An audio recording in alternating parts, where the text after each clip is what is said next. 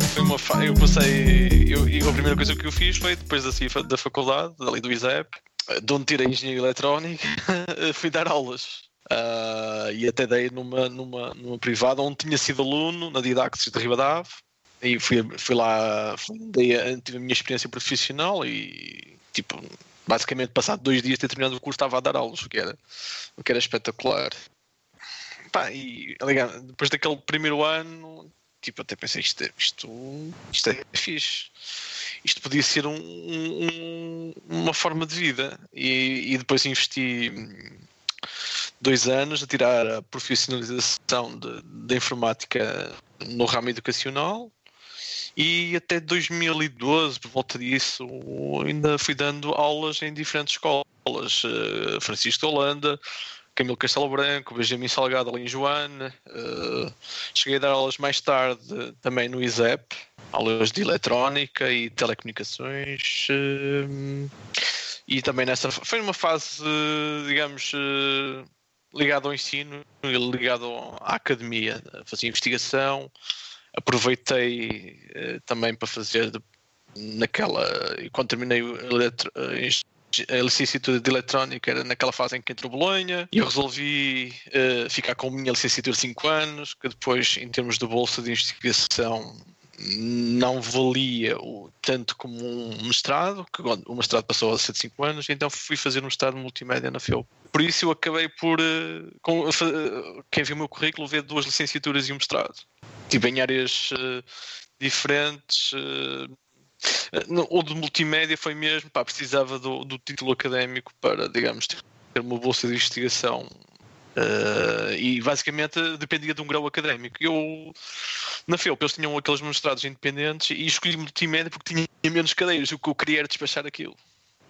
E depois não, foi engraçado, porque depois até correu muito bem e até aprendi coisas muito engraçadas. Multimédia, o curso multimédia na FEUP era dado por diferentes valências da Universidade do Porto. Tive aulas com o pessoal de economia, como fazer um business plan. Tive aulas do pessoal de Belas Artes, tive aulas do pessoal da FEUP, foi muito, da Faculdade de Letras também, na parte de como escrever uma tese, foi muito, acabou por ser muito proveitoso. Ali o meu nome, vocês já sabem, Eduardo, eu realmente cruzei-me com o Vítor na conferência de Portugal, este ano. Pronto, falamos a minha ligação aos DevOps, não é? Do meetup que organizas, se calhar depois podemos falar mais à frente, mas sim. Sim, eu tornei-me um bocado o community addicted, basicamente. Eu perco algum tempo, ou invisto algum tempo na comunidade. Eu comecei, depois daquela fase mais académica e ligada à área do ensino, em 2012, 2013, comecei a enviar currículos para todo lado e consegui ficar numa empresa onde tinha um colega de faculdade, que foi a Selfinet, era uma consultora de telecomunicações, e pronto, a partir daí fiquei no software, e foi aí que eu, nessa fase que estive na Selfinet, conheci o Miguel Alho, e dessa aventura que tivemos na Selfinet, decidimos criar o DevOps e que pensámos no DevOps Porto no início, no fim de 2015 e início de 2016, e depois conseguimos concretizar já o primeiro meetup no final de 2016, e temos vindo a fazer até hoje era um aqui no Porto. E foste a meetup? Não. Ok. Não foi por nossa causa, para não? Tudo, não. Ok. Então mais dispensada. Não, foi mesmo a questão dos miúdos que eu tenho que... Eu vou buscá-los e depois a fazer a passagem de testemunho. Às vezes é complicado e normalmente quando é assim opto por não ir, porque depois chega a meia, não faz muito sentido, e já tinha isto planeado. Claro. E porquê é que escolheram o tema DevOps? De certeza que não era só por ser um tema da moda que toda a gente quer explorar. Não, aliás, nós quando nós pensámos nisto, ainda não estava na moda. Basicamente, eu e Miguel Alho, ele é developer e arquiteto, um dos melhores que eu conheci. Pá, tem um background espetacular. Pá, é uma pessoa que gosta de ensinar, pá, e digamos que juntou-se, digamos, dois perfis certos que eu tinha vontade. Basicamente, eu na Selfinet comecei por suporte de segunda linha, depois migrei ou passei para a base de dados, em fruto de grande parte das regras de negócio está aí na base de dados. E depois fizemos aquele percurso normal que as startups fazem. Começamos com 5 pessoas, fomos para as 10, depois para 15. Quando chegamos às 15, deixou de ser possível resolver os problemas à volta da mesa do café. Passámos a enviar e-mails, passámos a ter boards, passámos por aí fora. Ou seja, aquela base de dados que onde tínhamos que era engraçada e toda a gente mexia enquanto ela era pequena, depois tornou-se um pequeno monstro. Em que tivemos que implementar regras, processos e por aí fora. E a nossa, digamos, aqui o movimento DevOps nasce desse percurso que nós fizemos. Nós fomos, ao longo desses cerca de 4 anos, fomos trocando sempre bolas entre o lado de operações, que era eu, e o desenvolvimento, que era ele. Daí, pá, nós chegámos à conclusão que tínhamos tirado muitas coisas. Na altura não havia o que hoje há, ou o que é possível encontrar, talvez até em demasia. Eu acho que hoje em dia o DevOps é como a Aloe Vera, está em todo lado. Mesmo em qualquer, se pensares em qualquer produto, tem lá DevOps. Aliás, o Visual Studio agora aparece como plataforma DevOps. Achei curioso. Sim, a Microsoft fez uma jogada de marketing e mudou o que se chamava antigamente, começou-se a chamar por TFS, depois VSTS, e agora mudou-lhe para Azure DevOps. Basicamente, eles pegaram nas duas coisas que queriam vender e mudaram o nome. Disseram, foi um labeling, basicamente. Olha, e para quem não estiver assim muito por dentro, se me perguntarem a mim, olha, o que é DevOps? Developers, operações, é aquilo tudo misturado e cenas. Não consigo dar uma definição ou algo assim mais concreto. Consegues sistematizar um bocadinho aqui este conceito? Sim, no início era mais fácil encontrar uma definição. Digamos que ainda estava numa fase em que podias encontrar definições que mencionavam palavras como colaboração, como comunicação, como quebrar barreiras entre as duas partes. Hoje em dia, digamos, estamos de tal maneira, qual é a palavra certa? Talvez intoxicados, porque isso escalou a um nível que DevOps, eu próprio tenho o título do lugar, do role, é DevOps Coach, tipo, não fui eu que escolhi, no entanto, tenho que usar o título oficial para enquadrar do contexto da empresa em que estou. Mas podia ser outra coisa qualquer, podia ser, eu gostaria mais qualquer coisa de change manager, basicamente. Basicamente a minha função passa por ajudar as equipas a perceberem como é que têm que mudar de modo a atingir aquilo que eles procuram atingir. Um nome que é tipo mais artístico. Eu gostava, tipo, o encantador DevOps, tipo aquela cena do encantador de cães, mas para DevOps. Eu uma vez tive uma talk do Matthew Skelton, que ele deu um exemplo, ainda hoje me lembro disso, que ele uma vez foi trabalhar, teve um projeto numa empresa em que a primeira coisa que fez foi proibir as pessoas de utilizarem o termo DevOps. E hoje em dia eu tenho quase que dar razão, porque o termo DevOps é tudo e é tão diferente em cada contexto que hoje em dia só cria confusão. Então, hoje em dia eu tento focar o meu discurso naquilo que é mais elementar da engenharia, que é boas práticas de desenvolvimento, ciclo de desenvolvimento, o flow, o value stream mapping, basicamente todas e qualquer atividade que suporte a entrega de software, idealmente em produção. Se me pedires, e recentemente pedir uma definição de DevOps, eu passaria, ou digamos que teria que incluir algumas palavras, essencialmente por colaboração, que é essencial,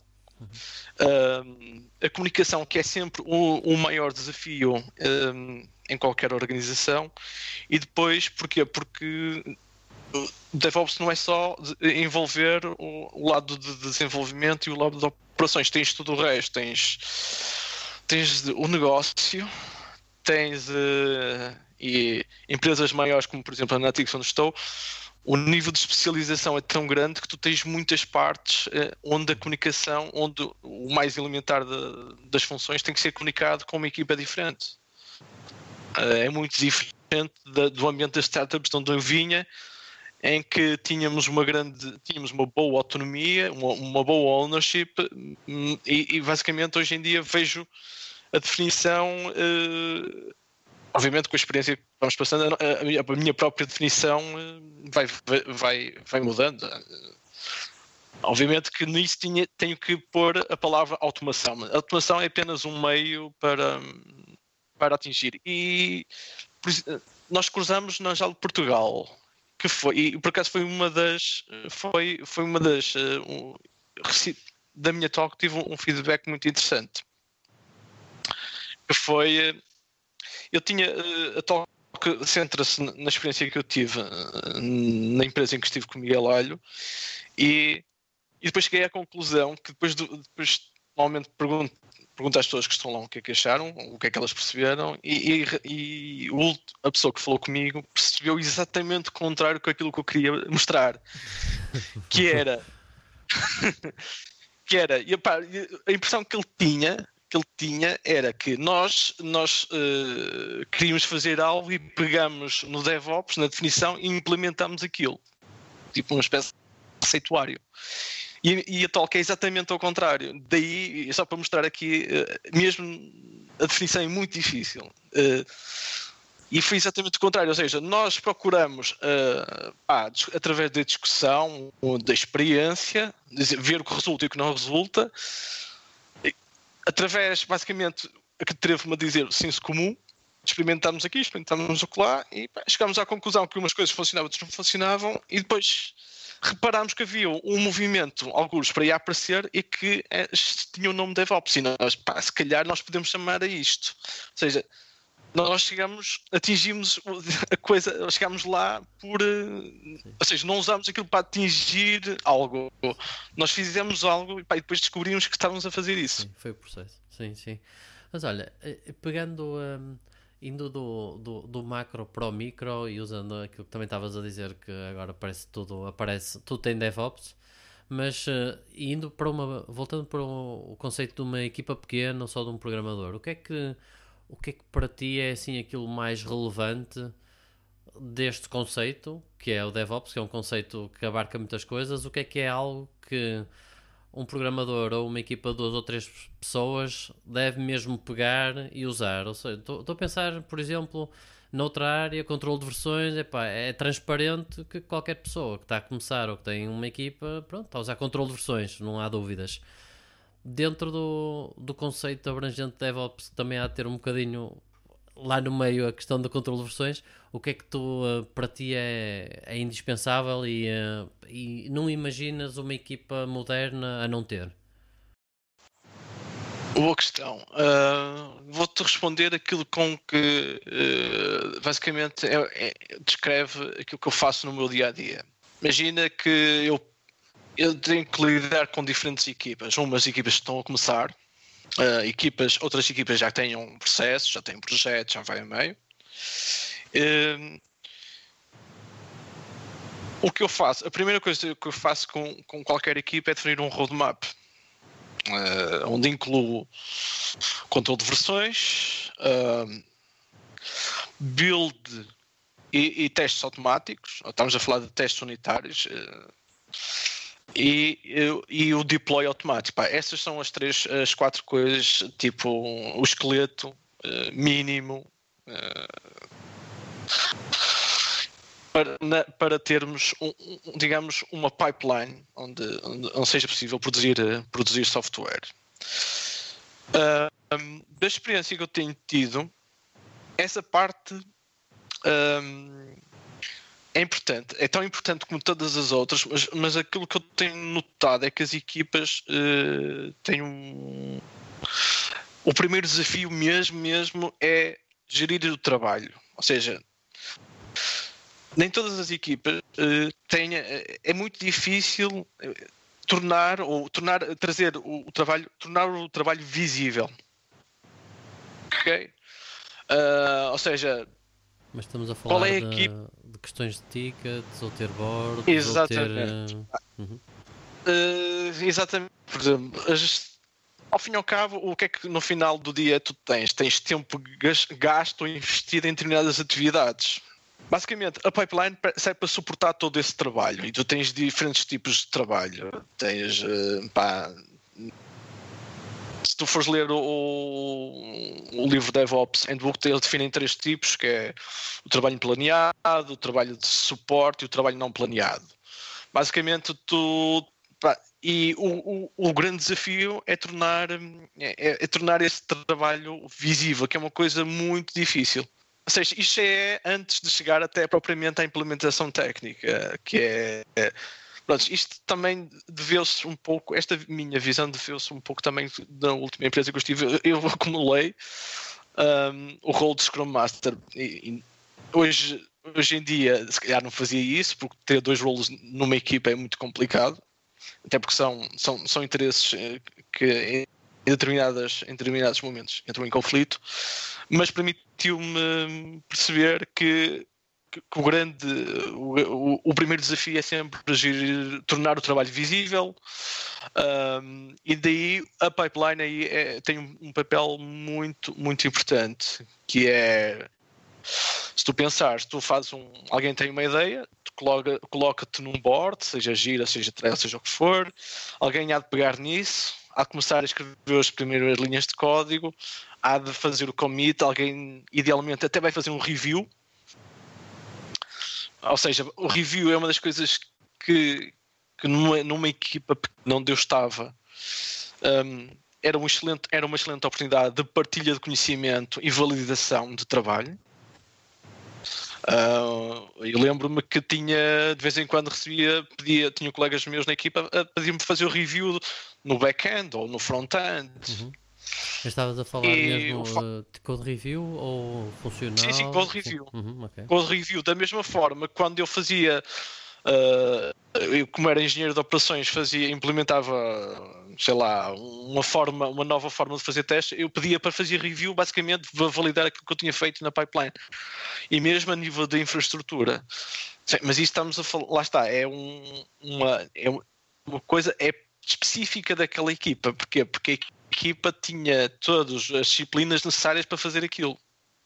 Não tinha só developers, tinha developers front-end, back-end, tinha testers, tinha um arquiteto, ou seja, tínhamos uma grande autonomia em termos de controlo do produto, e de facto estávamos a desenvolver um produto.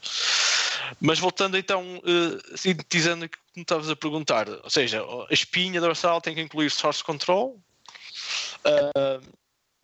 build e teste, porque qualidade é uma coisa que é indispensável, e depois o deploy, obviamente toda a automação vai do início ao fim. Tu sugeres, ou sei lá, não sei se já experimentaste diferentes plataformas para implementar essa pipeline, há alguma que tu destacarias, ou fazem todas mais ou menos o mesmo, é uma questão de gosto versus valor de aquisição ou implementação, ou o que seja? O que é que... Basicamente há sempre pelo menos 4 ou 5 alternativas em todas as fases. Hoje em dia vejo algumas plataformas que já, digamos assim, trazem tudo. Tipo, se tu pensares no VSTS ou até no GitLab, em que são plataformas que traz tudo incluído, desde o, no caso do GitLab até tem os tickets, e mesmo o VSTS faz isso, e até a própria Atlassian também faz isso. Há uma, digamos que uma tentativa de vender ou de fornecer uma plataforma onde tu possas encontrar todas uma ferramenta que lida com as diferentes fases do ciclo. Basicamente, aqui a única coisa que eu vejo que é importante refletir é: as ferramentas não são assim tão importantes. A única coisa que podes ter ao optar por uma plataforma é só o nível de integração com as diferentes fases. Mas uma das coisas importantes é a abordagem as code, ou seja, todas as atividades que podem ser passíveis de ser codificadas em ficheiros XML, YAML, etc.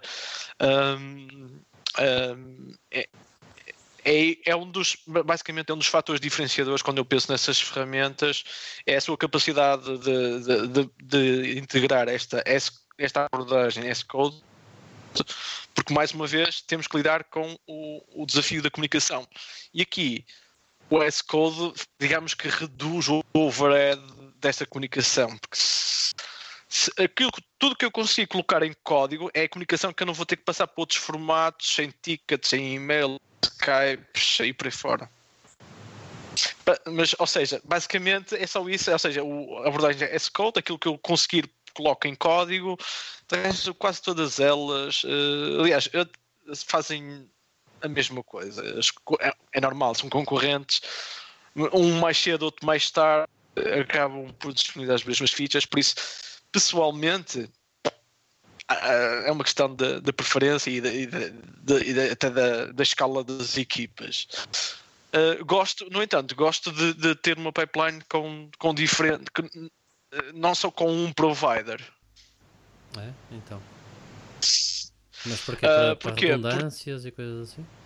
Não, mesmo para reduzir a dependência num provider.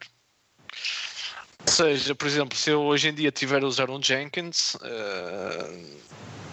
não estou dependente de uma plataforma como o GitLab ou o VSTS. A mesma coisa para as outras partes, como o deploy, por aí fora. É uma questão mesmo de criar a própria receita. Gosto, no entanto, acho que usar, digamos, ferramentas específicas para aquele fim tem algumas vantagens, apenas isso. Eduardo, nós estamos aqui a falar sobre pipelines e deployments automáticos, e também falaste há um bocado sobre habilidade. Nós sabemos que é importante dar visibilidade sobre resultados da pipeline, notificações de novas releases. Como é que este tipo de comunicação se trata dentro de uma empresa ou dentro de uma equipa? Vá? Por exemplo, há uma técnica que se é usar notificações no Slack. Também és fã desta técnica?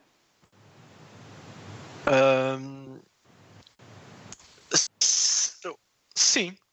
Gosto e usei no passado. Hoje em dia, nesta organização, nós não temos o Slack, mas no passado sim, e gostava, mas isso, para complementar a resposta, foi muito engraçado e relacionado com o desafio, que é que são... nós, quando começamos enquanto equipa, nós fizemos duas coisas. Uma, definir a nossa definição, o nosso entendimento do que é que era o Scrum e como é que, o que é que o Scrum seria para a nossa equipa. E outra coisa foi definir um plano de comunicação. O plano de comunicação era o definir que ferramentas é que nós tínhamos ao nosso dispor e qual era o propósito de cada uma. porque é muito fácil escalar as ferramentas de comunicação, desde telemóveis, chamadas Skype, chamadas de Hangouts, chamadas por ali, e-mails, temos 1001 formas de comunicação. E as notificações no Slack podem facilmente escalar para spam. Exato. E o que nós fizemos foi definir um plano de comunicação no qual nós dizíamos quais eram os meios de comunicação deste Slack, o que é que deveríamos ter no Jira, por exemplo, o que é que nós deveríamos ter no Confluence, era outra questão, resultou bem no sentido em que nós éramos uma equipa geograficamente distribuída. E neste caso as equipas têm que ter uma maior exigência ou uma maior disciplina sobre a comunicação, porque há uma tendência maior para ser assíncrona. Ok? Mas sim, gosto daquela abordagem, o chamado chat ops, que eu cheguei a... Nós tentámos, houve uma altura em que eu tentei dar, e até conseguimos fazer alguma, ao nível das notificações, ao nível da comunicação. Depois também não tínhamos alguma integração, por exemplo, com o Jira, atualizar estados. Sim, mas acho que essa comunicação, obviamente que em boa medida, é bastante útil. Saber que, por exemplo, recebi quando tens um pull request, era positivo, porque nós assim conseguíamos, a equipa recebia essa notificação e depois alguém dizia, é meu, eu vou lá e fecho. Isso acontecia e eu via isso a funcionar. Foi um bom exemplo de utilização das notificações no Slack. Muito bem. Bons exemplos que uso atualmente, por exemplo, quando se faz merge para master, há uma notificação, quando fazemos pull requests também, o resultado das builds, dos deployments, portanto, e até mesmo recebemos também incidentes que acontecem na aplicação. Também é útil ter um chatbot para isso, mas eu achei muito interessante aquilo que tu falaste do plano de comunicação, que isso é mesmo uma coisa crucial numa equipa. Queres detalhar um bocadinho mais como é que implementaram esse plano de comunicação, não só a nível da DevOps, mas global? Sim, sim. A ideia é muito simples. É basicamente pegar numa folha, identificar os meios de comunicação que nós tínhamos e definir o propósito. Por exemplo, nós usávamos o Jira. O que é que o Jira... O propósito do Jira não é mais do que definir, ou seja, temos o backlog, temos a sprint e basicamente serve para gerir o progresso do trabalho atual. Isso é o trabalho planeado. Uhum. Depois temos o Confluence. Porquê é que nós usávamos o Confluence? O Confluence era todo o trabalho de suporte. Ou seja, há determinada informação que não faz sentido estar no Jira, mas no entanto é necessária para suportar o trabalho que está a ser desenvolvido durante uma sprint. Por exemplo, a definição do roadmap, ter uma visão, um overview do roadmap. Nós tínhamos uma identificação da lista das dependências, por exemplo, ou seja, se nós quiséssemos saber mais de uma determinada dependência do nosso serviço de autenticação, nós tínhamos o contacto da pessoa, que era o contacto da equipa de autenticação e por aí fora. Ou seja, nós tentámos... O Confluence era a plataforma de apoio ao trabalho que era desenvolvido pela sprint. E digamos que nós geríamos assim o trabalho dessa forma, com o Jira e com o Confluence. Depois tínhamos a ligação, a integração entre o Jira e o Slack. Aí fazíamos, tal como tu disseste, fazíamos coisas... requests, notificação de builds falhadas, o resultado do deploy nos diferentes ambientes, o resultado dos testes, por exemplo. Isto também depois está relacionado com o resultado da build. E aí era uma comunicação mais ativa, que é, temos uma builda vermelha, colocamos até o log, o primeiro vai lá e digamos só tem que dizer que começou a trabalhar, ou seja, nós usamos o Slack para comunicação interna entre a equipa, digamos, do dia a dia. Depois tínhamos o Skype para chamadas, para call, para conferência. A conferência é sempre um problema.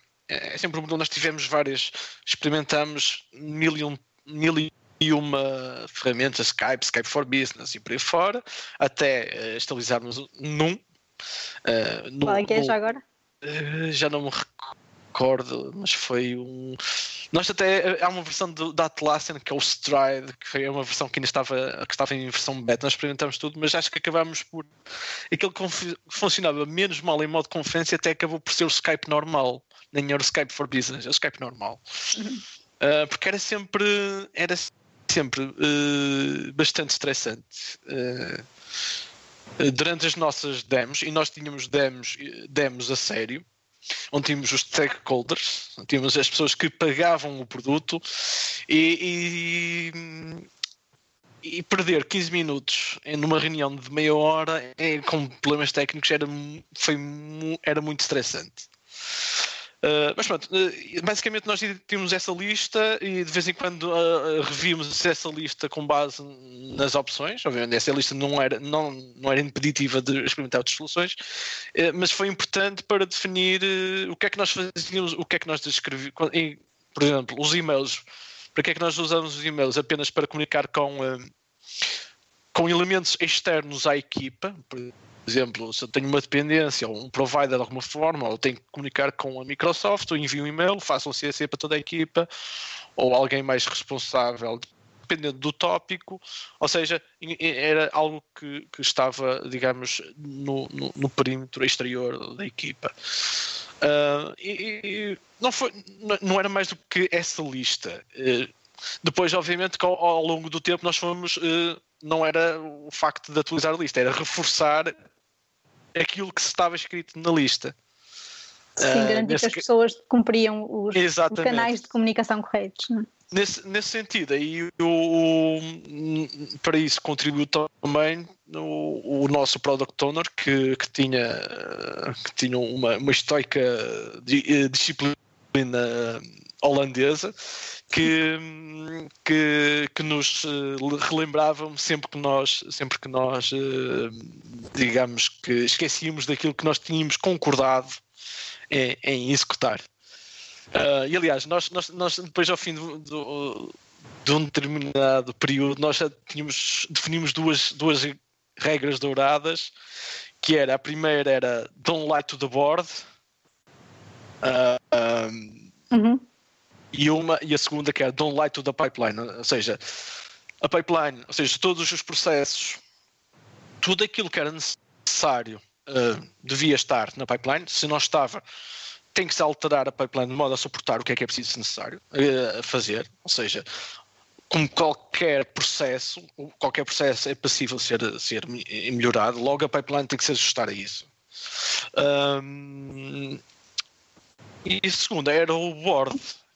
O board era essencial do... Foi engraçado, foi uma aventura muito engraçada, porque nós, enquanto equipa de desenvolvimento, nós tivemos que meter as mãos do lado do negócio. E demorámos algum tempo até nos habituar a coisas como negociar com stakeholders, no sentido em que nós estamos a fazer esta feature porque achamos que este é mais importante neste momento, e diga-nos a vossa justiça, ou está de acordo com o plano de negócio. Basicamente, e nem todos os developers gostam deste lado, de meter as mãos do lado do negócio. E é compreensível, porque o developer pode simplesmente, eu quero estar no meu mundo, eu quero escrever código, não quero ter que lidar com o lado do negócio, porque o lado do negócio tem as suas regras e é uma valência diferente do que escrever código. Ou seja, nós demorámos algum tempo, e o lie to the board era essencial no sentido em que o Product Owner ou qualquer um de nós não tinha que perguntar às pessoas em que ponto é que estavam as coisas. Porquê? Porque bastava olhar para o board e que nós sabíamos que nós não estávamos a mentir, ou seja, o delta entre a realidade e aquilo que está no board era muito reduzida, porque a equipa foi aprendendo a fazer isso muito por força do Product Owner. E eu, como Scrum Master, levava por tabela, não é? Tipo, era o meu dever zelar pela saúde ou pela veracidade daquilo que estava no board. E nós, ao longo do processo, começámos a compreender o verdadeiro valor e as vantagens de termos isso. Na medida em que era muito mais fácil tomarmos decisões, no sentido... nós estimámos uma determinada feature que era, até parecia simples, mas a meio da sprint, aquilo na final não era assim tão simples. Nós aí nesse momento temos que levantar um alerta e dizer, atenção, nós temos aqui algo que não estava nas nossas expectativas, e nós fazíamos isso por iniciativa própria. Basicamente o Product Owner não era surpreendido no final da sprint a dizer, então isto não foi entregue. E nós começámos a ver, ok, afinal isto funciona ou tem vantagens no sentido em que nós estamos a ver o trabalho, essa visibilidade está muito perto da realidade ou representa o verdadeiro estado das coisas, e o que permitia, por exemplo, eu se vir que alguma coisa está pronto para testes, eu posso falar com essa pessoa e dizer, olha, posso testar ou posso-te ajudar em testar, porque... Como a nossa equipa era multidisciplinar e como nós organizávamos a nossa sprint com base na prioridade, desde a feature mais importante a entregar até a menos importante, e que nós tínhamos definido, ou seja, temos um work in progress de 3, 4, já não me recordo muito bem, o que quer dizer que antes de alguém avançar para uma nova feature, vai verificar que as features mais importantes que ainda estão em progresso, se não podemos ajudar a fechar. Porque o importante é fechar, não é abrir. Exato. Esse mindset é muito importante numa equipa. Ainda bem que estás a falar sobre isso.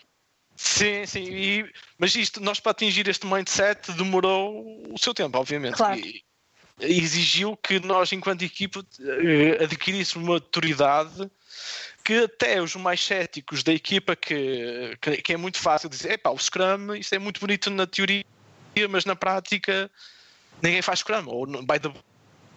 Mas, e na própria equipa, até os mais céticos chegaram a um determinado ponto e concordaram, ou dizer, bem, aqui nós fazemos Scrum.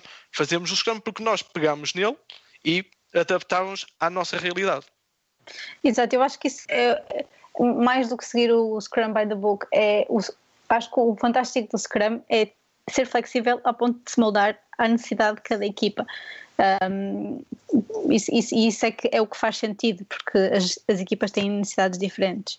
E achei muito interessante tu teres falado na questão de os developers estão cada vez mais alerta sobre as questões de negócio, e eu acho que isso é devido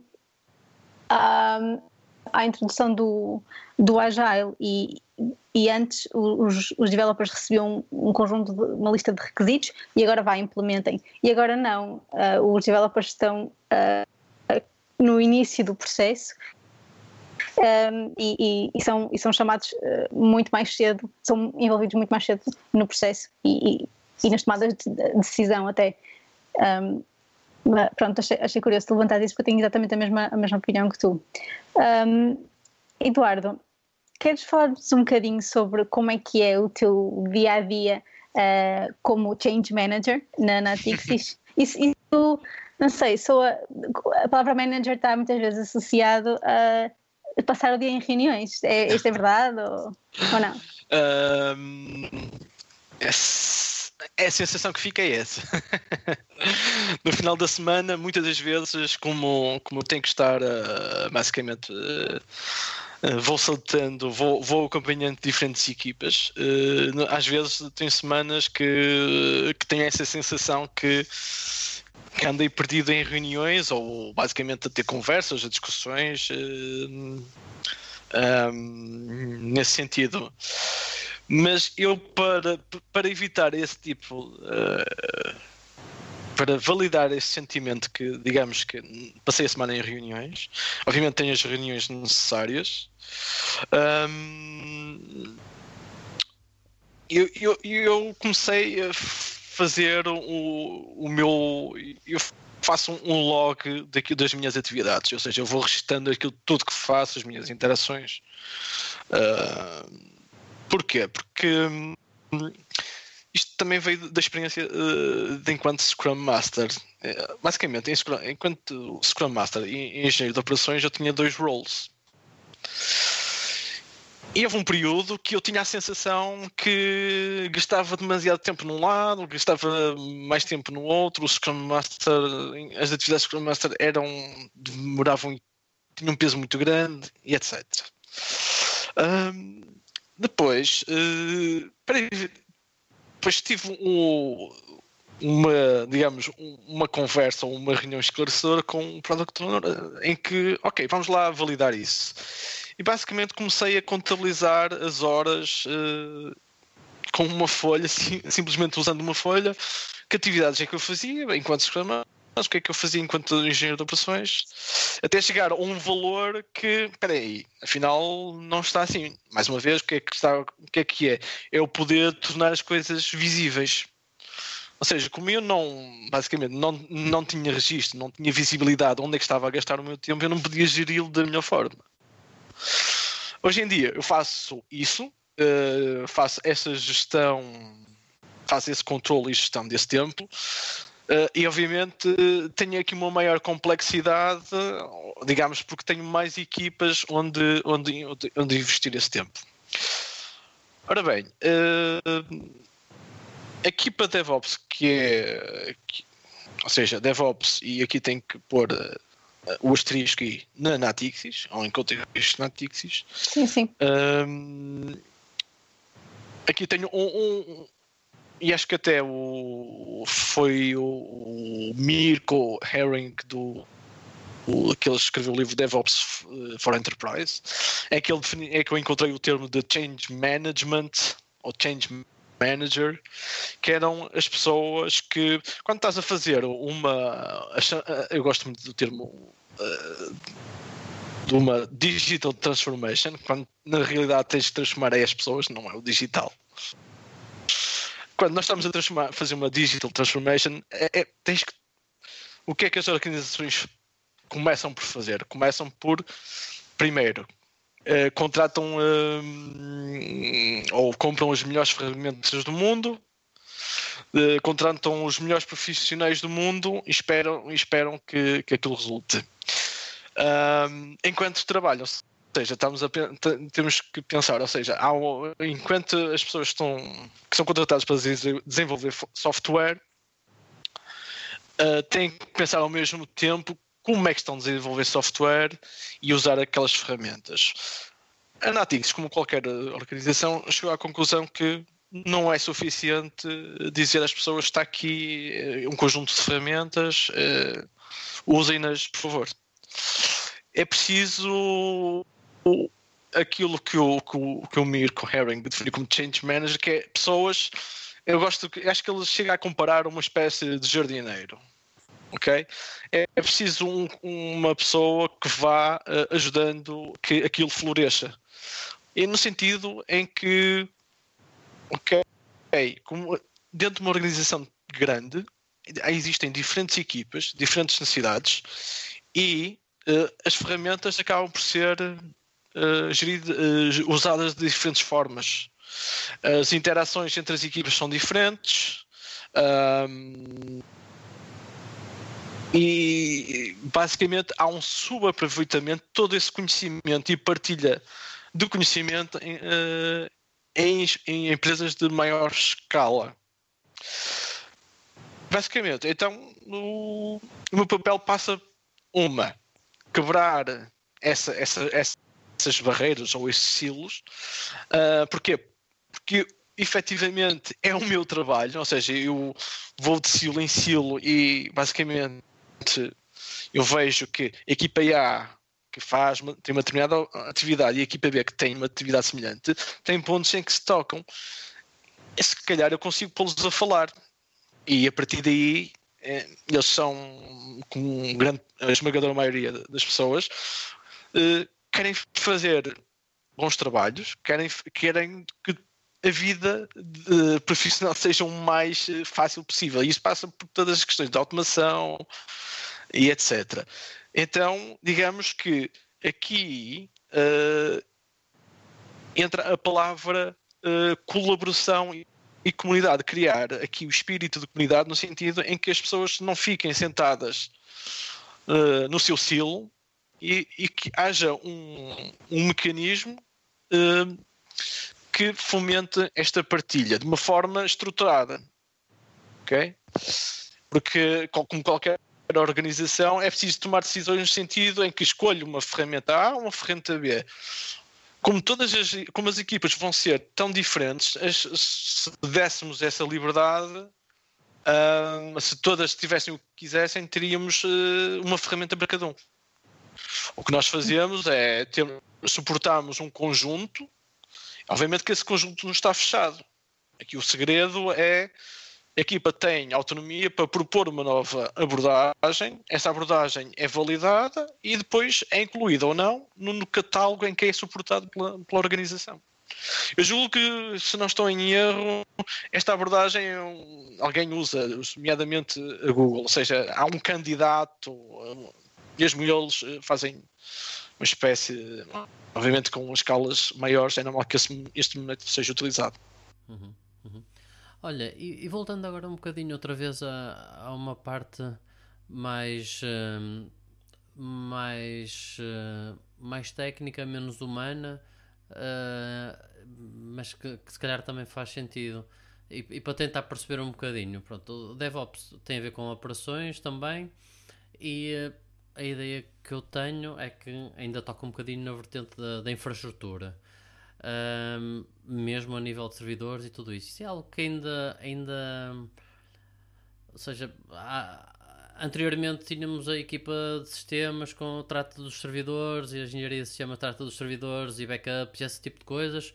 Atualmente isso é ainda algum tipo de preocupação ou assumimos simplesmente que está tudo na cloud e há alguma plataforma a tratar disso? Ou seja, na tua opinião, a criticidade de tudo isto, ou pelo menos a importância, é igual ao que era anteriormente? Menor? Diferente? Ora bem, relativamente à tua primeira parte, que é a questão de DevOps é mais Ops ou mais Devs, eu acho que houve uma fase, a primeira fase foi os Ops a se aproximarem da parte de desenvolvimento, aprenderem a criarem scripts, aprenderem a programar, etc. Hoje em dia também vejo o contrário, vejo os developers e startups. É mais fácil encontrar isto, vejo os developers aproximarem-se mais dos sistemas e terem mais conhecimento sobre a infraestrutura.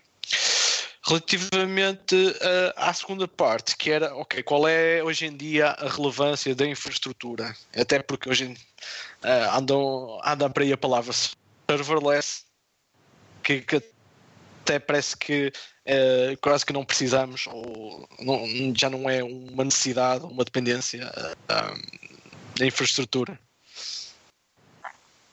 A infraestrutura existirá sempre. Aqui a questão está no equilíbrio que as organizações têm entre o comprar e o construir.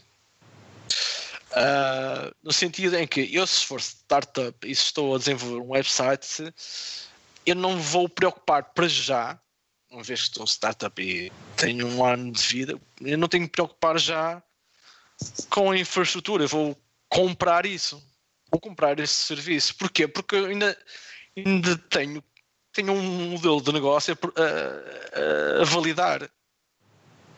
porque a infraestrutura implica gastos e ter manutenção, sem falar no recrutamento, o conhecimento altamente especializado e por aí fora, né? Ou seja, uma startup não pode simplesmente começar por aí, e porque nem sequer tem um modelo de negócio definido ou nem sequer sabe quais são os clientes.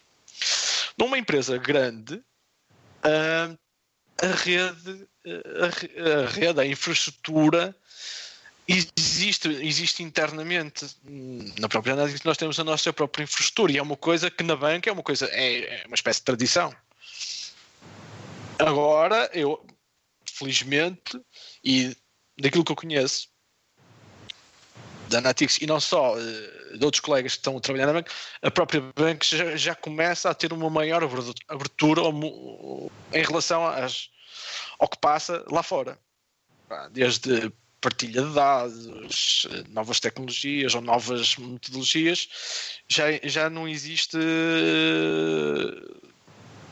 já reconhecem que é preciso abrir, que abrir traz vantagens competitivas. Isto para dizer que continua a existir toda esta importância, continua a existir, a ser necessário o sysadmin, continua a existir equipas de operações. A diferença é que é entre comprar e o construir in-house, ou seja, ter isso em casa, que é uma startup provavelmente vai contratar estes serviços à AWS, ao Azure, uma equipa de uma organização grande tem essa equipa. Nós temos equipas de sistemas, nós temos equipas de network. Ainda hoje o nosso meetup foi sobre SDN, que é Software Defined Networking, que é network definida através de software. Okay? Basicamente é aquilo que hoje em dia os cloud providers usam para fornecer os serviços de network que hoje encontramos na cloud, desde switch, desde load balancers e por aí fora. Mas, no entanto, só em organizações grandes como a Natixis, por exemplo, é que é possível encontrar pessoas que tenham esse conhecimento, porque qual é a startup que vai investir em ter uma equipa de redes? O negócio dela nem sequer é redes. Por isso, continua a ser relevante e vai continuar sempre. O preço que se tem é basicamente a especialização. Há sempre um risco de criar silos. Mas isso, mais uma vez, é o overhead da comunicação. Ok, muito bem. E tu falaste aí dos meetups, e falando um bocadinho para o futuro, qual é que é, tens assim já tens algum tipo de, alguns convidados apontados para os próximos meetups, ou algum sonho de quem é que gostarias de trazer cá para o meetup? Assim, o 2019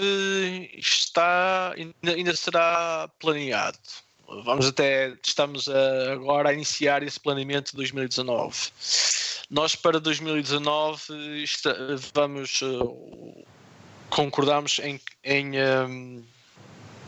ir a um nível mais pro, no sentido em que vamos avançar com um plano de sponsorship, ou seja, vamos começar a ter capacidade de ter patrocinadores, e esses patrocinadores serão utilizados, ou esse sponsorship os patrocínios serão utilizados para trazer as tais nomes que nós gostaríamos de ter cá.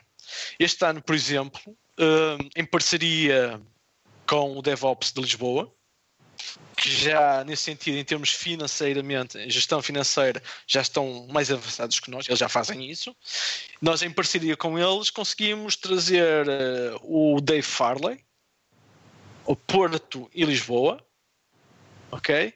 Que foi digamos que é um dos iniciadores do movimento, que aliás é um dos autores do Continuous Delivery, o livro.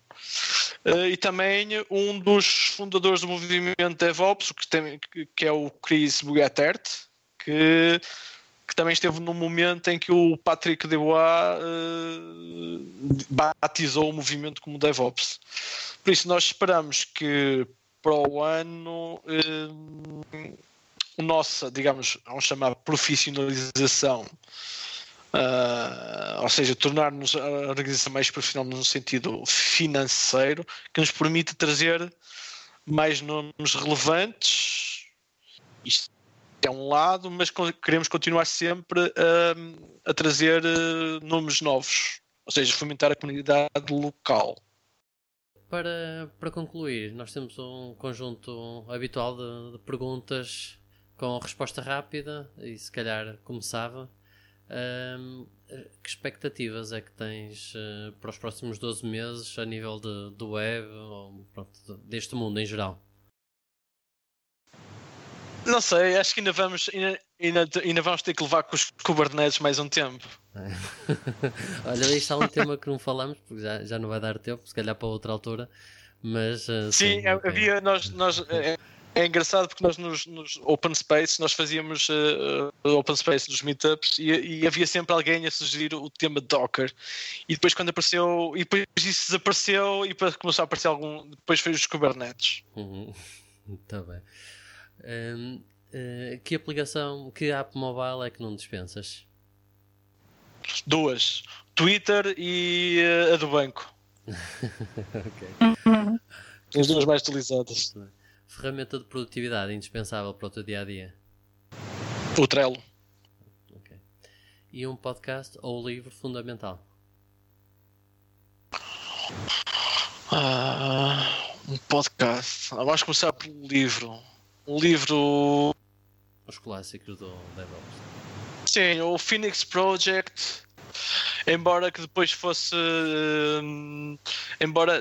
eu fiz o retrocesso, que foi, eu li o Phoenix Project, depois fui ler o Goal, o The Goal, que é o que deu, o que foi a inspiração base do Phoenix Project. Por isso, os dois, eu gostei de ler os dois e diria que são os dois são diferentes, um é inspirado no outro, um é mais na linha de produção.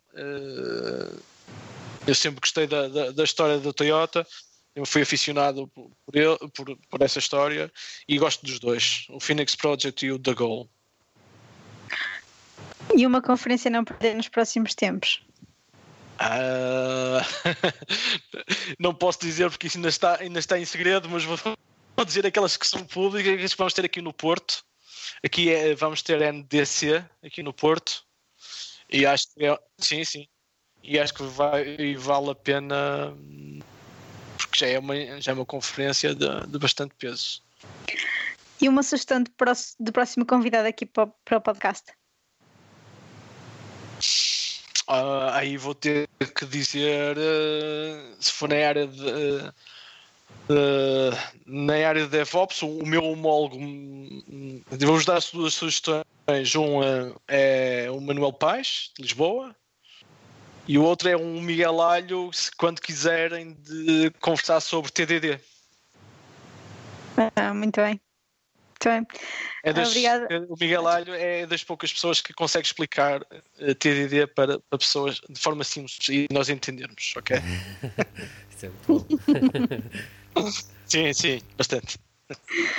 Ok, olha, obrigada Eduardo pela tua participação no DevWeb e nós voltamos no próximo mês. Foi um prazer. Obrigado.